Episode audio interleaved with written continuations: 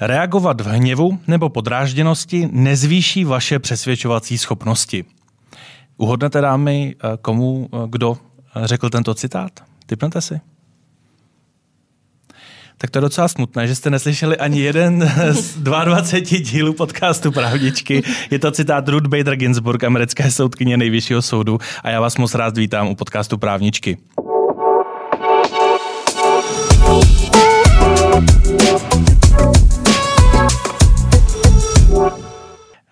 Dnešní pozvání eh, přijali tři velmi zajímavé a výjimečné dámy ze světa práva a myslím si, že je to po hodně dlouhé době poprvé, co tady nemáme žádnou advokátku, takže se moc těším na debatu, ve které jsou eh, Šárka Humphrey, právnička odborového svazu státních orgánů a organizací. Dobrý, Dobrý den. den. Lucie Balíová, insolvenční správkyně v rámci kanceláře, insolvenční kanceláře Žižlavský. Dobrý den. Dobrý den. A Jitka Piňosová, právnička společnosti Lego Group. Dobrý den. Dámy, uvedl jsem vás všechny správně? Já jsem i advokátka.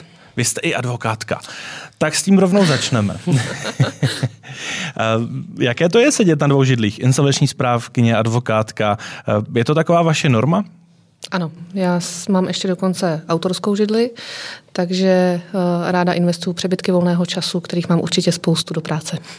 Takže beru zpět to, že tady dnes nemáme žádnou advokátku, částečně tu s námi je, ale vůbec poprvé se tady sešly v rámci tohoto podcastu dvě podnikové právničky. Ale teď nevím, Šárko, jestli vás vlastně jako podnikovou právničku vnímat.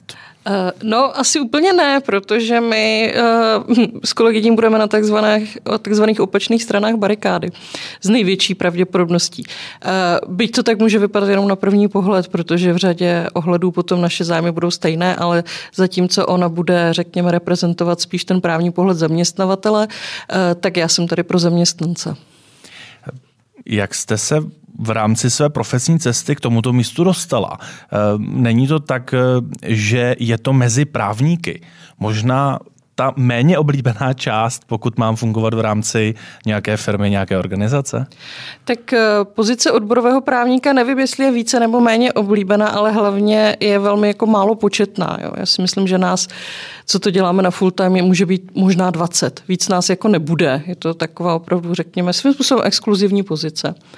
A já jsem se k tomu dostala, takže já jsem vlastně po promoci v roce 2007 nastoupila na ministerstvo dopravy, kde po nějakých jako peripetích jsem se věnovala dopravní legislativě. Předtím, než jsem šla na první mateřskou, tak jsem byla zástupkyní ředitele odboru legislativy.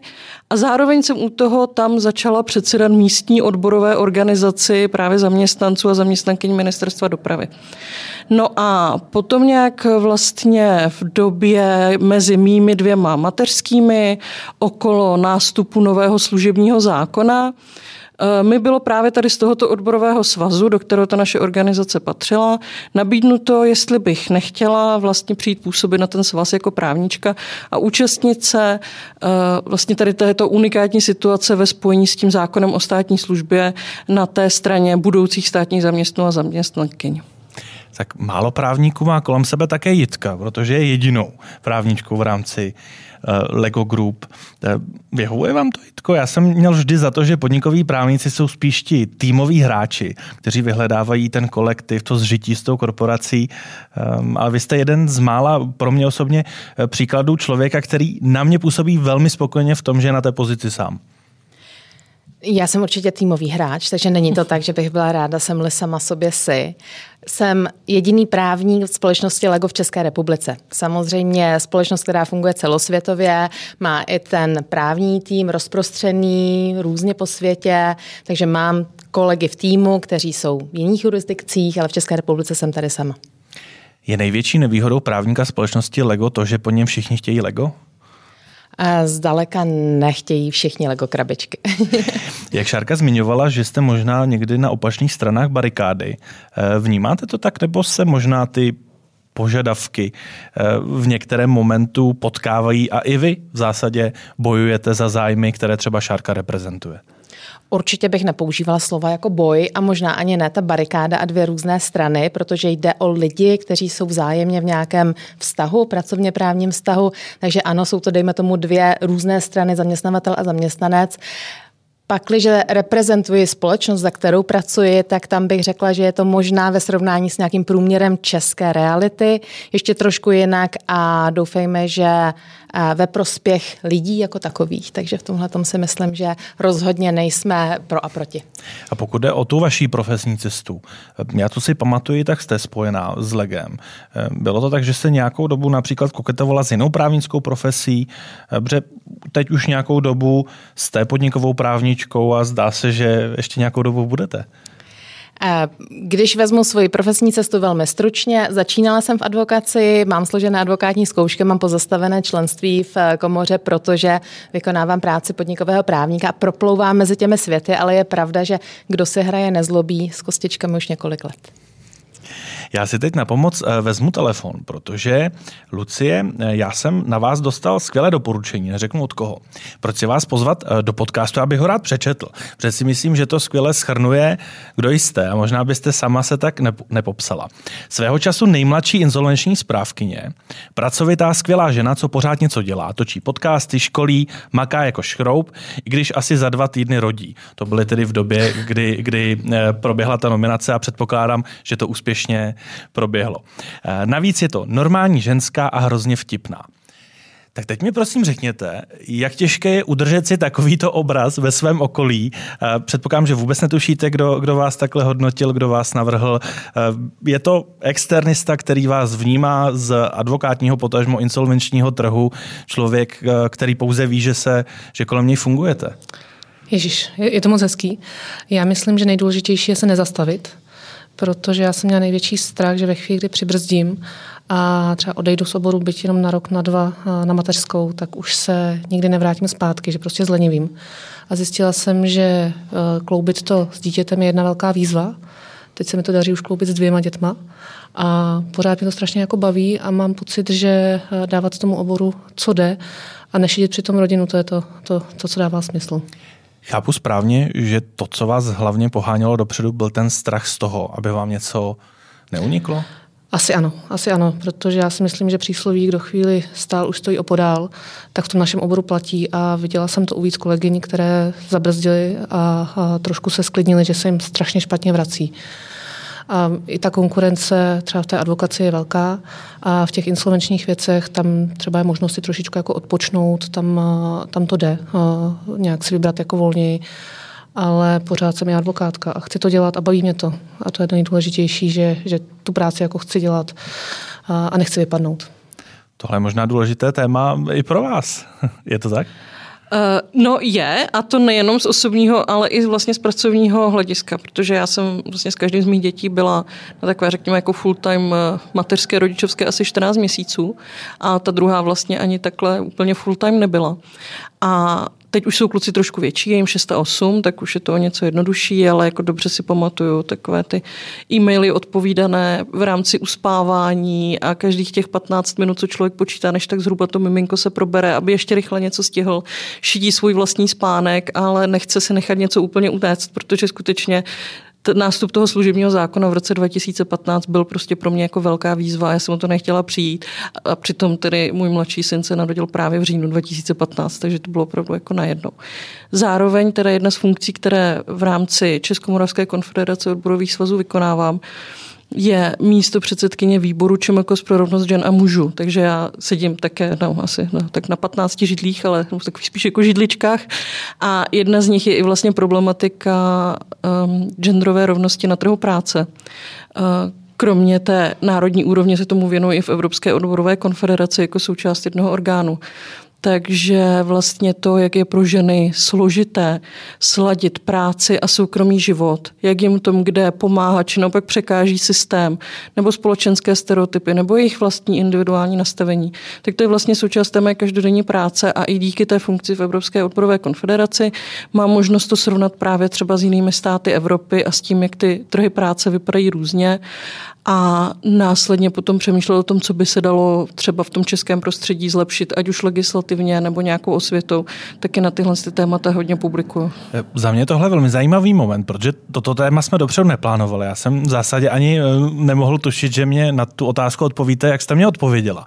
Eh, paradoxně pro mě osobně se vždy zdálo, že pokud ta žena naskočí do toho pracovního procesu i s malými dětmi, tak je na ní mnohdy nahlíženo skrz prsty. Tudíž to není žádná win situace. Uh, buď jste tedy doma, máte pocit, že vám ujíždí vlak, anebo doma nejste, ale současně jste možná trošku ostrakizování okolím za to, že nevěnujete časté rodině. Je to tak? Je to tak, eh, určitě ano. On jako největší paradox, pokud zůstanete doma, tak všichni se na vás dneska dívají podivně, že nepracujete ani trochu, že se jako nesnažíte, že se prostě jako válíte jenom s těma dětma. A na druhou stranu, pokud pracujete, tak jako je ten opačný problém, protože určitě se těm dětem hrozně málo věnujete. A, a kde ty chudáci jsou a kdo se o ně stará. Protože třeba jako trávení času s babičkou je pořád bráno jako, že nikam odkládáte.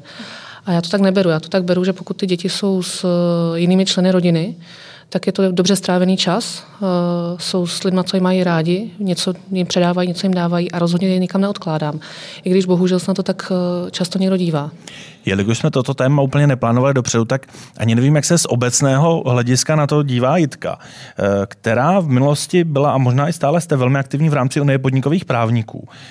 Je to například téma, které aktivně řešíte, probíráte, nebo ne? Je to určitě téma, které řeší převážně ženy, byť nejenom. Samozřejmě skloubení eh, work-life balance eh, rodiny a práce. Částečně se toho může dotýkat nějaká legislativa, to znamená, potom je potřeba to vlastně z pracovního pohledu řešit. Um, já mám to štěstí a dovolím se tady uh, zmínit tím, že pracuji pro firmu, která má centrálu v Dánsku, tak uh, mám náhled do té reality uh, u zaměstnavatele, teda, který uh, má firmní kulturu uspůsobenou tomu, že eh, vlastně naší hlavní cílovou skupinou jsou děti, eh, takže mít rodinu je výhoda, je to prostě něco, co je naprosto přirozené a naprosto podporované. Není to tak, že jestliže zaměstnanec se najednou řeší právě tuhleto situaci, zejména žena, eh, materská dovolená, jak dlouho být mimo pracovní poměr, jak mezi tím vyřešit zástup třeba, vnímám, že v tomhle se naše firma liší poměrně hodně, bohužel, zatím od toho českého průměru. Takže je to určitě něco, co řešíme v rámci Unie podnikových právníků. Možná ne úplně systematicky, ale určitě je to téma, které je na stole. A musíme ho žít, takže ho praktikujeme nějakým způsobem. A bohužel v rámci Českého lega je jen jedno místo pro podnikového právníka, takže i když je to tak, takto výhodná firma, tak to není pro každého. Ale ještě tedy k tomu tématu pokud oba dva ty póly, ať už se rozhodnete jakkoliv, jsou v zásadě nepříjemné, eh, tak kudy vede ta zlatá střední cesta? Máte svůj osobní typ, něco, co vám osobně pomohlo najít ten správný balans? A možná to můžeme vnímat čistě jenom jako inspiraci pro někoho, kdo má pocit, že je v bezvýchodné situaci. Šárko. Eh, já teda shodou okolností Tuhle tu neděli odevzdávám do nakladatelství rukopis, na kterém se podílím s dvěma kolegyněma publikace o slaďování soukromého a rodinného života, takže kromě té uh, své osobní zkušenosti uh, jsem vlastně načerpala celou řadu příkladů dobrých praxí z České republiky, nejenom z Lega, ale z celé spou- uh, řady dalších firm. Jde vidět, že zaměstnavatele z toho vnímají mnohem více a je to třeba příklad právě i mě a mého zaměstnavatele. Důležitá je kombinace dostatečné flexibility a autonomie. Eh, ve chvíli, kdy zaměstnavatel stojí o to, aby ta zaměstnankyně se vrátila zpátky, vrátila se dřív, nebo ideálně třeba vůbec nestratila kontakt během té rodičovské pauzy, mm, tak by k tomu měl dát nějaké nástroje, eh, respektovat to, že prostě ty její časové možnosti se budou týden od týdne skutečně jako lišit eh, a že pokud ale ona má zájem o, tu, o to tu práci dělat, takže si to nějakým způsobem zařídí. Pracovní právo k nám k tomu instrumenty dává a je to většinou spíš opravdu na tom, jak moc je osvícený ten zaměstnavatel a jak jakoby o to stojí. A vzhledem k tomu, že Eh, ženy u nás zastávají eh, zejména ty vysokoškolsky vzdělané poměrně kvalifikované pozice, kde ta investice do toho zaměstnance je poměrně jako vysoká. Taky zaměstnavatele mají i tady tento zájem, kromě zájmu ještě jiných, jako úplně tady o ty v uvozovkách lidské zdroje, byť ten termín nemám moc ráda, tak oni jako úplně nepřijít. Ale opravdu se osvědčuje, že flexibilita plus autonomie umožní ženám skutečně jako ten drive nestratit, zůstat v kontaktu a dál dělat si to tak nějak podle sebe, aby neměli právě pocit, že jsou krkavčí matky a šidí vedle té práce ty děti. Krátká odbočka, Šárko. Stává se vám, že kamkoliv přijdete, tak se to stočí k těmto tématům?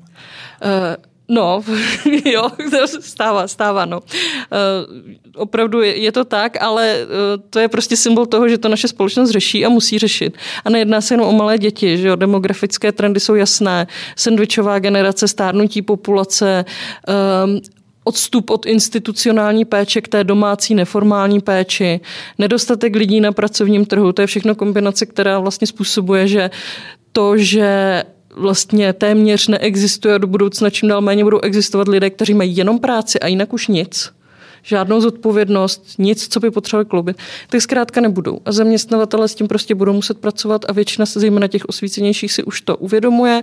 A já jsem teda ráda, že je to celospolečenské téma a že se o tom mluví víc a víc. Lucie, kromě té vaší zlaté střední cesty, řekněme toho balancu, by mě ještě zajímalo, zda má mm, flexibilnější práci advokát nebo insolvenční správce? Já bych řekla, že to je jako velmi podobně. V obou případech máme občas dané povinnosti eh, v termínech, které nám dá někdo jiný. Jsou to soudy, takže tam dorazit musím v jednom i v druhém případě, ale jinak si myslím, že tam není rozdíl. Ono v zásadě ta činnost insolvenčního správce je velmi podobná činnosti advokáta v té, v té denní praxi. No a ta zlatá střední cesta? Pořád ji hledám, ale myslím si, že už jsem, už jsem blízko. Tak uh, nic si nevyčítat. Tak bych to řekla, že nevyčítat si to, že dáte dítě v roce a půl do jeslí, pokud je tam spokojené a tomu je tam spokojené bylo a moc. Nevyčítat si, že to druhé nosím, nosím k soudu, protože je to jako příjemné zpestření a nikdo mi nikdy neřekl, že by mu to vadilo. A paradoxně jako největší, největší jako problém a překážka, která vám eh, občas, občas jako připomene, že, to, že na vás někdo jako nekouká, že děláte dobře, tak jsou kolegové jako z advokacie, kdy se běžně jako stává, že domlouváte termín jednání a když někdo řekne, já nemůžu, protože mám tam nějakou kolizi, tak je to vlastně všechno v pořádku. Ale když řekne ženská, že já nemůžu, já nemám hlídání, tak najednou na ní všichni jako divně dívají, teď si to má zařídit.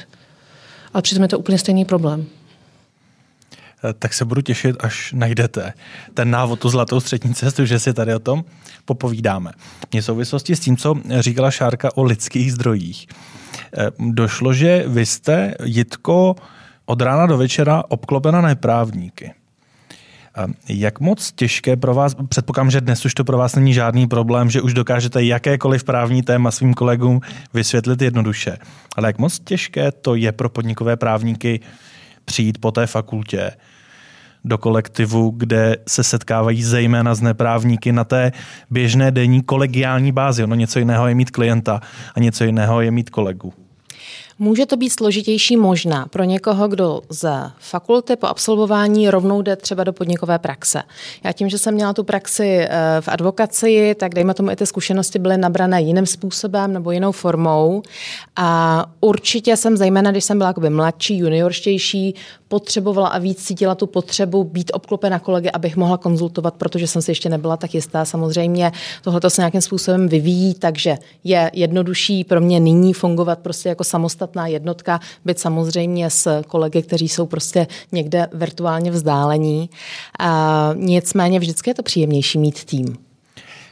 Já jsem se vás nikdy nezeptala, potkali jsme se už nesčetněkrát, jaká agenda vás nejvíc baví v rámci vaší profese? Úplně upřímně? Samozřejmě. Letní zkušenost, kdy naše firma organizovala letní tábor pro děti, aby zaměstnanci v létě mohli kvalitně eh, svým dětem dopřát strávit čas. A v České republice existuje legotovárna, ta je v Kladně, máme tam krásný kampus, kde je i malý park, tam ty děti se hrály. A zaměstnanci byli požádáni, ti, kdo mají zájem a udělají si v práci čas, aby se přihlásili jako dobrovolníci a byli tam takový jako vedoucí na tom táboře. Tak byla jsem tam týden, eh, vždycky na mě potom ještě večer čekali všechny ty e-maily, které čekaly na vyřízení samozřejmě, ale byla to fantastická doba. A jak říkám, eh, děti eh, jsou v centru všeho, co děláme a zároveň vlastně hra je to esenciální, čemu se věnujeme. Takže hrát si s dětmi bylo fantastické. Tak kdybychom měli vybrat něco z právní oblasti, máte někdy pocit, že si hrajete i v tom právu? Mm, no, tak ideálně hrát si, být hravý, možnost teda i případně nějakou seriózní situaci trošku odlehčit je fajn. Neříkám, že vždycky je to možné nebo se to hodí. Uh, snažím se o to. V rámci insolvencí to možná někdy je taková hra, nejenom o nervy, ale i o to, která strategie výjde, která bude ta nejefektivnější. Eh, máte pocit, že někdy si také tak trošku hrajete, Lucie? Určitě ano, určitě musíme volit uh, tu cestu, kdy uh, bavíme se teďka o té advokátní části, kdy za klienta zvolíme variantu, která naštve co nejméně věřitelů a co nejméně lidí a třeba mu umožní plout dál, takže je to určitě jako velká hra a hra o nervy. A teď abych využil moderní kulturní referenci, jak často se vám stane, že ta hra je po vzoru Squid Game. Jestli jste zaznamenala hra na život a na smrt. No, já myslím, že občas se to určitě objeví. Občas, tak v insolvencích, hlavně v těch firmních, je to vždycky jako o život, na život a na smrt. Že pokud se to nepovede, tak, tak končíte jako podnik a pokud se to povede, tak je to velká radost, když, když něco, co má smysl, pokračuje dál. Šárko, z odbory si moc nedovedu představit téma hravosti. Ale já si hraju pořád, já si hraju, jak, jak to jenom jde. Co mně přijde třeba nejzábavnější na té mé práci a bohužel teda to v koroně uh, zaznamenalo dost jako mm, umenšení, tak to je školení. Já strašně ráda školím, ať už jako zákon o státní službě, nebo antidiskriminační právo, nebo některé pracovně právní instituty. A tam se snažím právě nějakým způsobem mm, to, to právo opravdu zprostředkovat třeba neprávníkům, tak aby jim bylo k užitku, aby to pochopili, a hlavně aby mi třeba 4 hodiny udrželi pozornost, pokud jim vykládám hodinu a půl o struktuře služebního úřadu, tak to nemůžu prostě udělat jinak než hravě. Takže jako v těch školních ráda používám popkulturní reference. Když dám příklad, tak eh, když mluvím o úpravě home office, tak vždycky říkám, že ještě taková u nás jako zastarala, že odpovídá spíš Dáše Fuchsové z chalupářů, která byla domácí dělnicí, než nějaké představě prostě moderního výkonu tady této činnosti. Mm, snažím se dělat různé aktivity, které eh, jim těm školeným i třeba pomocí fyzického pohybu po té místnosti pomohou pochopit, kde se třeba v rámci nějakého právního vztahu nacházejí a co jaká je jejich pozice. Takže to je opravdu něco, co jako mě, mě hodně baví a v tom se jako nejvíc vyhraju ale když potom přijde na spory, včetně sporů soudních, tak to samozřejmě už taková legrace nebývá. My jsme tady všichni pod září reflektorů v tuto chvíli. Já myslím, že minimálně Vyšárko, ale i vy, Jitko, už jste zvyklé na mediální prostor, na vyplňování mediálního prostoru, psaní článků, rozhovory a podobně. Pro vás, Lucie, je to taková trošku premiéra, pokud se nepletu. Kromě toho psaní já poměrně dost píšu, mám pár knížek, spoustu článků, ale jinak ano. Um, jaké rady jste sama sobě dala v souvislosti s tímto podcastem, protože my se tady mnohdy bavíme s dámami, které už jsou zvyklé eh, na mediální vizibilitu, eh, na hovoření na mikrofon, ale řada z nich sem přijde úplně poprvé. Eh, tak kdybyste možná dala svůj vlastní návod, jak se hodit do klidu, protože na mě působíte velmi klidně a velmi uvolněně. Uh, mluvit pomalu, protože pak máte čas i na myšlenky. Já bych to teď eh, vztáhnul k těm eh, zkušenějším. Eh, Šárko, u vás to má specifikum v tom, že témata, která komunikujete, mnohdy určitou část čtenářů čtiváku rozdělují. Jak si udržet dobře tu linku, abych nebyl přes příliš aktivistický v případech, kdyby ten aktivismus mohl být na škodu. A samozřejmě v rámci tohoto podcastu slovo aktivismus zníváme v pozitivní rovině a nikoli v té negativní, ale někdy chceme sdělit určitou problematiku nebo svůj pohled na věc a nechceme zbytečně namíchnout eh, ty, kteří do toho nemají co mluvit. Uh... To je otázka, na kterou jako nemám úplně jednoduchou odpověď. Uh, Nebo ještě trošku jinak. Provokujete ráda?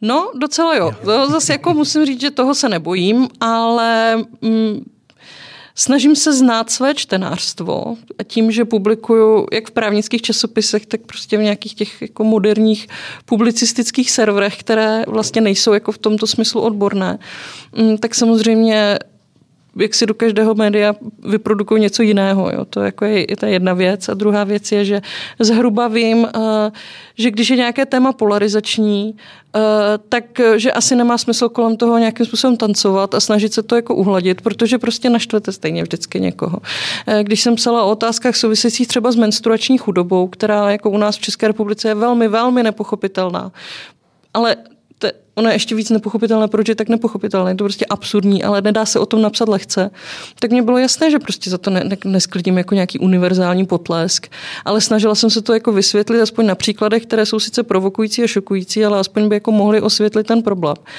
No a jinak eh, vlastně mám takovou zásadu, Mm, když bych se vrátila úplně ještě i k té předchozí otázce, takhle moje mediální premiéra byla kdysi dávno v událostech komentářích, tenkrát je moderoval ještě Martin Veselovský mm. a já jsem byla obhajovat zahajo, zavádění legislativní povinnosti přezouvat zimní gumy na autě. Takže já se nebojím ničeho. Té doby to jako vlastně de facto nic náročnějšího už mě od té doby nepotkalo, než tady toto už je to hodně let, já jsem byla mnohem mladší, než jsem teď. A z toho plyne moje asi um, jako nějaké doporučení, nebo spíš takové moto v tomto ohledu, že kdo se bojí, ten hold nesmí do lesa. Jitko, vzpomenete si vy na vaší mediální premiéru? Na základní škole. a, a pokud je o tu právnickou? Přemýšlím, ale asi to bude v rámci fungování Unie podnikových právníků, protože tam se snažím být aktivní a stav eh, podnikových právníků nějakým způsobem propagovat. Um, takže asi to budou aktivity Unie a snaha o uh, jednak uh, šířit to téma, že vůbec tady existuje tenhle ten právnický stav, který není nějak separátně právně regulovaný, uh, nicméně je velmi rozsáhlý, uh, je velmi variabilní. Uh, ti naši členové vlastně jsou velmi různí od jednotlivých právníků po velké týmy, velké korporace nebo malé firmy. Um, takže v rámci Unie podnikových právníků. Měli by podle vás být podnikoví právníci více v té záři reflektorů, protože v rámci advokátního stavu vidíme, že je kladen čím dál větší důraz, aby se jednotliví advokáti profilovali, publikovali, dávali rozhovory a podobně. E, samozřejmě v rámci podnikového práva velmi záleží na tom, kdo je zaměstnavatel a jaké má e, požadavky. Ale váš osobní názor, není trošku škoda, že neslýcháme o právu tak často od podnikových právníků? Možná to škoda je, ale dovolím si trošku utéct té otázky ve smyslu v té záři reflektorů by mělo být to téma ideálně, ten problém nebo ta tématika spíš než ti lidé. Samozřejmě eh, může to s tím být spojeno. Obdobně to vnímám u soudců a diskuze o tom, do jaké míry by měly být vlastně jakoby aktivní směrem k médiím, vysvětlovat svoji práci, obhajovat, eh, dejme tomu nějaké rozsudky.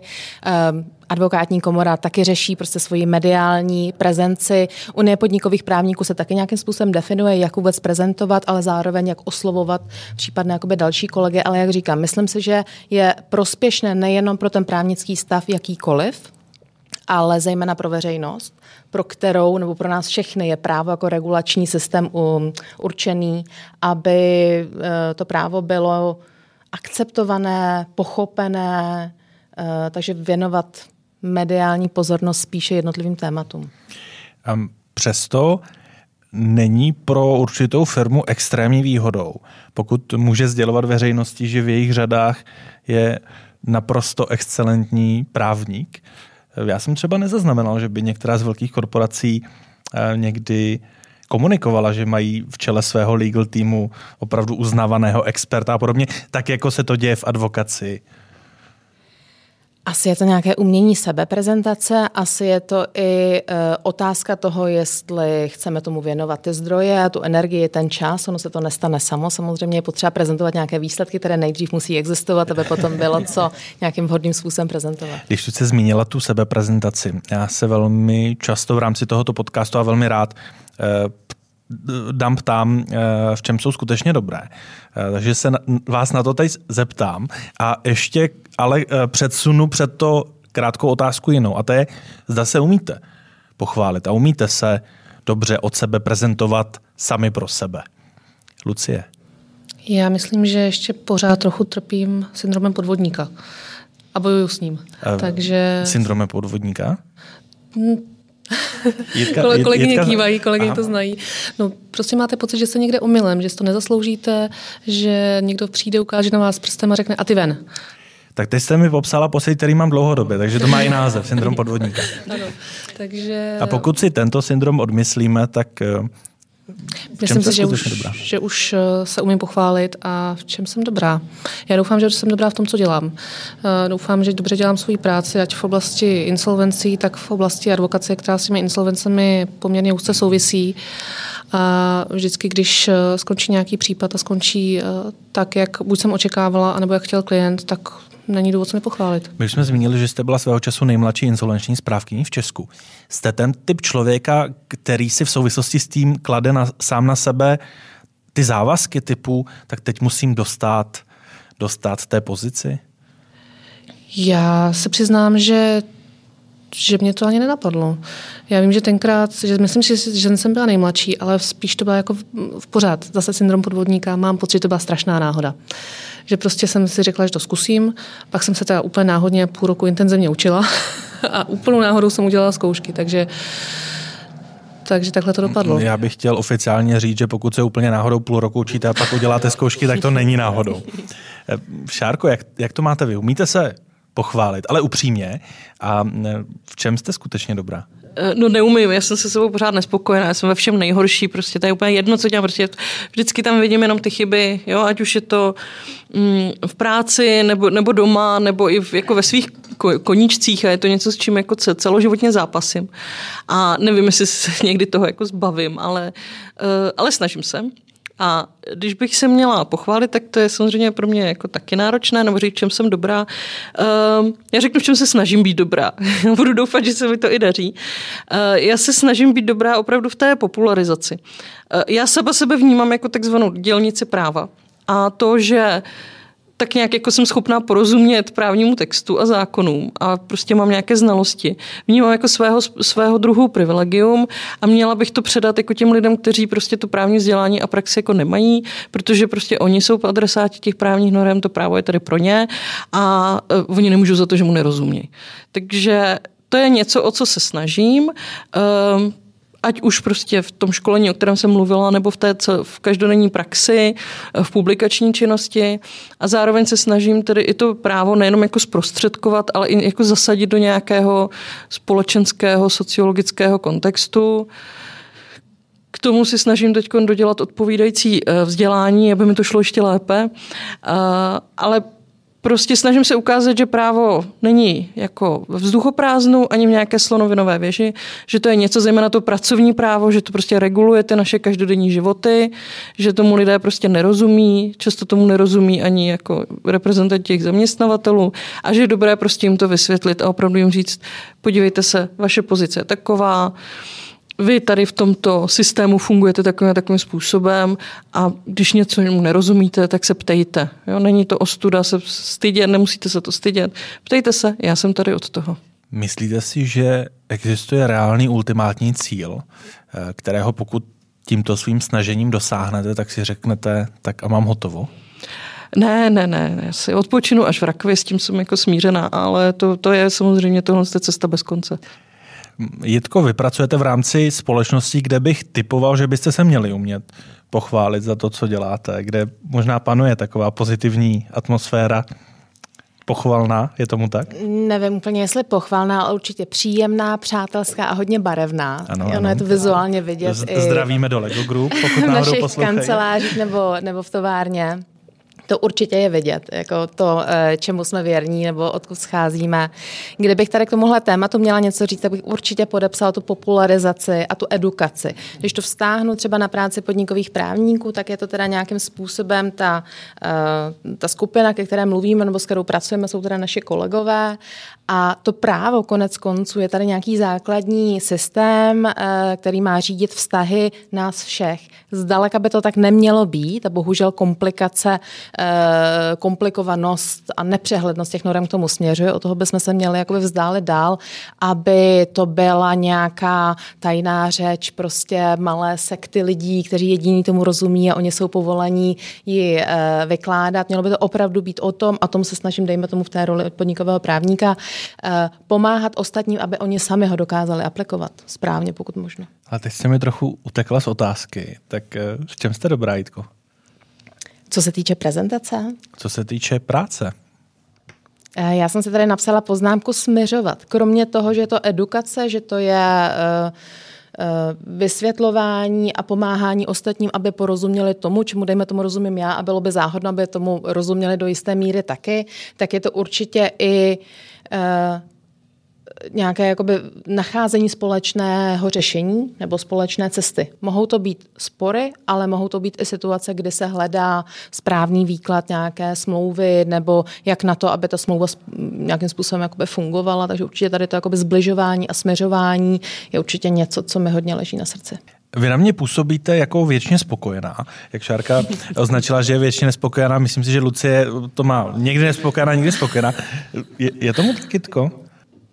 Nebudu zacházet do, do úplně jakoby všech souvislostí, ale... Odpovězte ano, já budu mít dodatečnou otázku. V práci jsem určitě velmi spokojená. Eh, jak v takovém případě ale neusnout na Vavřínech? Eh, jak si hledat ty motivátory, který, které mě donutí eh, se neustále překonávat a nebýt jenom v tom komfortním módu? Já zdaleka nejsem jenom v komfortním módu, kež bych byla a mohla bych odpočívat více. Každý den eh, spousta úkolů, neustále nové věci, tohle to si myslím člověka jako nenechá zastavit se. Dámy, častým tématem tohoto podcastu je motivace, eh, inspirace, to, kdo nebo co nás motivuje či inspiruje. Jak to máte nastaveno? Jste spíše typ člověka, kterého nainspiruje jiný životní příběh? Nebo jste takové ty eh, ukládačky eh, motivačních citátů, že když něco vidíte, tak si to uložíte do obrázku a řídíte se tím? A nebo pouze čerpáte inspiraci ze svého okolí nějakým způsobem nesystémově?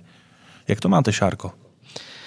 Eh, no, já jsem kombinací všeho, včetně těch citátů, které teda si ale většinou ukladám spíš ironicky, protože mm, uh, někdy to bývá opravdu vtipné. A inspiraci čerpám určitě z lidí kolem sebe. Znám spoustu inspirativních žen. Um, a třeba velkým odborářským vzorem je mi šéfka uh, vlastně švédských odborů, no, švédské konfederace Lizet Ristgard, se kterou jsem dokonce měla možnost i se setkat. Eh, o které byl relativně nedávno natočený film a ono podobně jako já vlastně pochází z odboru, je právnička, pochází z odboru té veřejné sféry a vlastně tou svou prácí prostě pro tu členskou základnu jako dosáhlo opravdu neskutečných úspěchů a zároveň otevřeně mluví o tom, jak je to těžké, včetně toho, že během své životní a profesní dráhy vlastně přišla o manžela a tak dále. Takže to je nesmírně inspirativní osoba, kterou třeba u nás málo kdo zná. Uh, ale jinak jako i u nás máme spoustu inspirativních žen. Musím říct, že uh, uh, skutečně jako mě inspirují spíše ženy než muži, ne, že bych jako měla vůči mužům nějaké předsudky, konec konců mám tři doma, ale um, je to prostě něco, vnímám v tom prostě zkrátka nějaké v úvozovkách jiné vibrace, ale zároveň jsem se jako i naučila to, že na to, aby mě člověk něčím inspiroval, tak jako ho nemusím milovat úplně na 100%. Jo, že vlastně všichni jsme lidi, každý jsme nějaký, máme různé motivace, eh, různé postupy, ale i různé jako hodnoty a preference a že zkrátka něčím je v podstatě inspirativní každý kolem nás. Jitka si teď napsala poznámku, tak ji rovnou využijeme. Eh, ta moje poznámka je inspirace uh, učit se. Já se strašně ráda učím a neustále je potřeba jakoby vidět, vidět eh, ty hezké příklady, vidět ty správné příklady a může to být od kohokoliv. Nemusí to být jenom kolegové, zdaleka nejenom nadřízení, může to být jakoby mladší kolegové, může to být i v nějakém osobním životě vidět v tom tu příležitost, aha, tady udělal něco, co já bych neudělal, nebo něco, co je pro mě nové, co neznám, co bych ale mohla použít, dejme tomu v práci, nebo prostě nějak v životě dál, někam se posunout, takže to je zároveň i to neustrnout a uh, chodit světem s otevřenýma očima, inspirovat se neustále. Věčně v běhu. Tak jak to má Lucie? To už víme od začátku podcastu, že jste věčně v běhu. Stíháte vůbec eh, se někdy nechat něčím inspirovat? Určitě, já jsem celoživotní šprt, takže já pořád toužím potom být nejlepší. A kdyby to šlo do toho dosáhnout tím hlás, hlášením se, tak, tak to určitě dělám. A tím pádem mě inspirují jako kolegové kolem mě a jedno, jestli jsou v kanceláři, eh, jinde v práci, nebo to, co kde vidím, prostě cokoliv, co vidím a, a líbí se mi to, tak se snažím si z toho něco vzít pro sebe a posouvat sama sebe dál, jako ten šprt. Mám takový pocit, že asi všechny tři byste sami sebe možná zařadili mezi šprty. Tak Jitka to popsala před chvílí. No, Já jsem vlastně loni začala studovat um, druhý magisterský obor a uvědomila jsem si, že s blížící se čtyřicítkou se studuje úplně jinak, než jako v 18 nebo v 19. A a ještě mi to ku podivu přijde náročnější než práva. Jo. Studuju genderová studia a to si každý může myslet, že to je jako nějaká velká legrace a žádná velká věda, ale ve skutečnosti to není tak. Nicméně bylo to jedno z mých nejlepších rozhodnutí vlastně zapojit se do formálního studia v době, kdy už mám nějaké životní zkušenosti a nějaké jako znalosti a nemám pocit, že jako už musím. Jo? Že prostě teď studuju něco, co chci, ale zároveň je to formalizované a mám tam studijní povinnosti. A musím říct, že kromě toho obsahového, co jsem se tam zatím naučila, eh, tak i metodicky mi to dalo spoustu nového, co jsem třeba před 20 lety na právnické fakultě jako nezískala a i v tom, jak eh, třeba teď přistupuji k práci jako takové, mi to pomohlo. Takže krom, nevím, jestli jsem šprt, byť teda ten první ročník jsem uzavřela s průměrem 1,0, ale uh, rozhodně jsem velkým fanouškem celoživotního učení a rozhodně to můžu každému doporučit.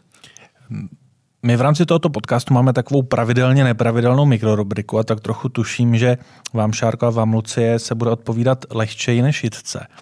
A tato mikrorubrika se jmenuje eh, Neúspěch, který mě pomohl formovat. Zda máte v rámci své kariéry moment, který jste v tu danou chvíli vnímali jako velký neúspěch, ale právě díky tomuto momentu jste dnes tam, kde jste. Lucie? Já jednoznačně. Já když jsem eh, končila koncipienturu, tak jsem měla velký strach, jak vstoupím do advokace, jestli na to budu stačit.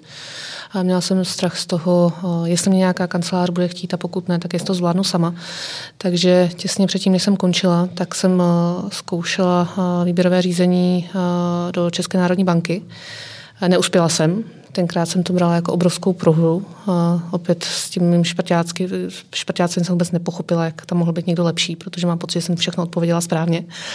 Ale nakonec to byla vlastně výhra, protože mě to posunulo zpátky e, k tomu, co mě baví, zpátky do advokacie. Zůstala jsem tam, dostala jsem se do velké kanceláře, která mi hrozně pomohla na, na sebevědomí, na práci. Tam jsem i vyhořela, takže mám za sebou i tuhle zkušenost a a určitě je neúspěch, který v tu dobu jsem vnímal jako obrovskou prohru a vlastně mě udržel tam, kde jsem měla být. Teda vy jste toho stihla, to musím říct.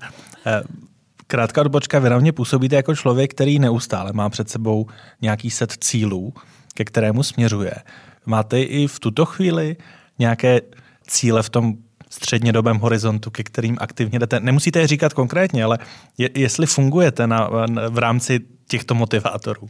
Mám určitě. Já funguji na pětiletky. Já mám prostě naplánováno všechno od dovolených, eh, toho, do jakých kroužků budou chodit eh, děti, po, po jako nějaké pracovní věci, které bych jako chtěla překonat, po autorské věci, které potřebuji dodělat a nebo je mám v hlavě. Takže, takže jo, já prostě já jsem plánovač. A každý, kdo se mnou byl na dovolené, tak to může potvrdit, protože já jsem takový ten člověk, co přijede do města, kde nikdy nebyl, ale přesně ví, z jakého rohu jede, jaký autobus a, a, a jak dlouho to pojede a kde bude stavět a kde nebude stavět a všechno má připravené dopředu a to je prostě, to, to je moje to plánování a pro mě je to půlka radosti.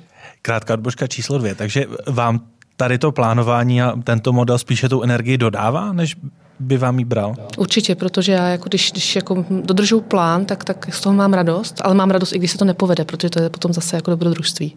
Mm-hmm. Tak Jitka už měla dost času na to popřemýšlet o otázce s názvem Neúspěch, který mě pomohl formovat. Ne, že by se mi neúspěchy neděly, to zase tak uh, shiny happy uh, person nejsem, ale napadá mě situace, která mě potkala vlastně hnedka na začátku mé profesní doby, cesty, Eh, hned po ukončení školy, kde já jsem poté ještě eh, se dodělávala LLM studium eh, v zahraničí a byla tam na stáži, tenkrát jsem se viděla někde v politice, někde v diplomacii a moje snaha o nastoupení do diplomatického sboru začala neúspěchem. A to jsem teda eh, nechtěla nějakým způsobem akceptovat, ale nezbylo než jinak. A potom jsem dala na takovou letmou poznámku mého eh, pana profesora z mé alma mater, které jsem mnohé vděčná, Brněnská právnická fakulta, dneska soudce ústavního soudu, což takhle advokace, což takhle nějaká ta mezinárodní advokátní kancelář a aniž bych vůbec tušila, eh, proč, jak, jestli, tak jsem na radu pana profesora dala, jsem mu za to vlastně velmi ráda. Eh, není ta vaše, řekněme, touha po diplomaci možná jeden z důvodů, proč jste tak spokojená v rámci lega? Nevím, jestli se to projeví zrovna ve společnosti Lego, ale Určitě, když je to jakákoliv práce s lidmi, tak tam nezbytně vznikají nějaké třecí plochy nebo konflikty, což je eh, velmi blízké právnímu řádu samozřejmě, takže může být. Šárko. No já bych taky mohla vyjmenovat spoustu věcí, co se mi nepovedly, nebo... A víte, co je uh, zajímavé? Že ty neúspěchy jdou mnohem snáze než ty pochvaly. Čím to uh, je? No, mně to právě nepřijde jako zajímavé, to je ale překvapivé rozhodně ne. Um, ale co byl pro mě v tomto ohledu asi nejvíc jako formativní moment, tak byla situace okolo roku 2010, kdy já už jsem měla teda jako vlastně nějakou vedoucí pozici na tom tehdejším ministerstvu. Byla jsem tenkrát členkou odborové organizace, řadovou. No a nastoupil nový ministr, který, já ho nebudu jmenovat, ale už by si ho na něj možná ani nikdo nevzpomněl který to tam sesekal, ale úplně neskutečným způsobem. Vyměnil tam prostě spoustu lidí na všech úrovních, jo, až opravdu těch vedoucích oddělení, což byl i můj případ, tak eh, spoustu lidí jako vysloveně vyhnal z toho ministerstva, což jednak pro mě znamenalo nějaký jako velký krok zpět v té řekněme, legislativní kariéře, byť teda jenom dočasný, ale zároveň to byl pro mě impuls jako mnohem více zaktivizovat v těch odborech. No a vlastně myslím si, že od toho momentu se potom datuje to, kdy já jsem jako řekněme měla opravdu představu, že prostě budu v té státní správě, že budu prostě tvořit to právo na věky věku, velmi mě to bavilo a to že jsem členkou odborové organizace, jsem brala jako jenom prostě nějaké zapojení do pracovního kolektivu v nějaké solidární podobě, kdy vlastně se ty priority jako proměnily a začalo to jít opačným směrem, až to vlastně dospělo k tomu, že jsem se stala jaksi full-time profesionální odborářkou. Dámy, abychom toto velmi příjemné povídání zakončili pozitivně a ne těmi neúspěchy, tak mě prosím každá za sebe řekněte, co vám vždy bez ohledu na situaci, v jaké se nacházíte, bez ohledu na roční dobu, eh, udělá radost. Pokud byste teď aktuálně potřebovali si udělat radost, co by to bylo? Šárko. Kromě času s dětma, které mají asi poslední roky takového mazlivého období, eh, než přijde puberta, tak mě vždycky udělá radost, když mi dorazí autorský výtisk čehokoliv. Já nebudu originální, určitě to je jako čas s dětma, hlavně když spinkají, to jsou nejkrásnější a nejklidnější a to je taková ta hezká chvíle. A jinak, když mám aspoň, aspoň malou chvíli jako na sebe, někam si zalézt, číst si a nemuset se koukat na telefon. Takže takové ty nenaplánované momenty v rámci pětiletky. Přesně. Jitko. Jardo, je to velmi těžká otázka, takže bez přípravy to není úplně fér, ale já bych taky určitě řekla, že je to jakýkoliv odpočinek a asi mě vždycky udělá radost, když můžu vyrazit na cesty. Tak já vám přeji, ať těch radostných momentů dámy máte co nejvíce. Eh, děkuji za to, že přijali moje pozvání konkrétně. Šárka Humphrey. Děkuji, nashledanou. Lucie Balíová. Děkuji. A Jitka Piňosová. Děkuji.